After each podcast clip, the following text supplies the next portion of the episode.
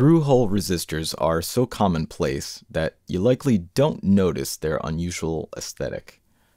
So why are they the only component that displays its value using painted stripes?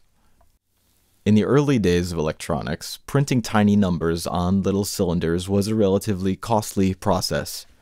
To keep costs low, manufacturers established the resistor color code and used simple stripes instead of characters. Capacitors got a similar treatment, often using dots and resulting in a decidedly funky look. But only resistors still use the color code today. And that's because the system works so well. The stripes can be read quickly from pretty much any angle, and unlike a text label, they can't be hidden by installing the resistor flat on a PCB. And that is how the resistor got its stripes, and kept them.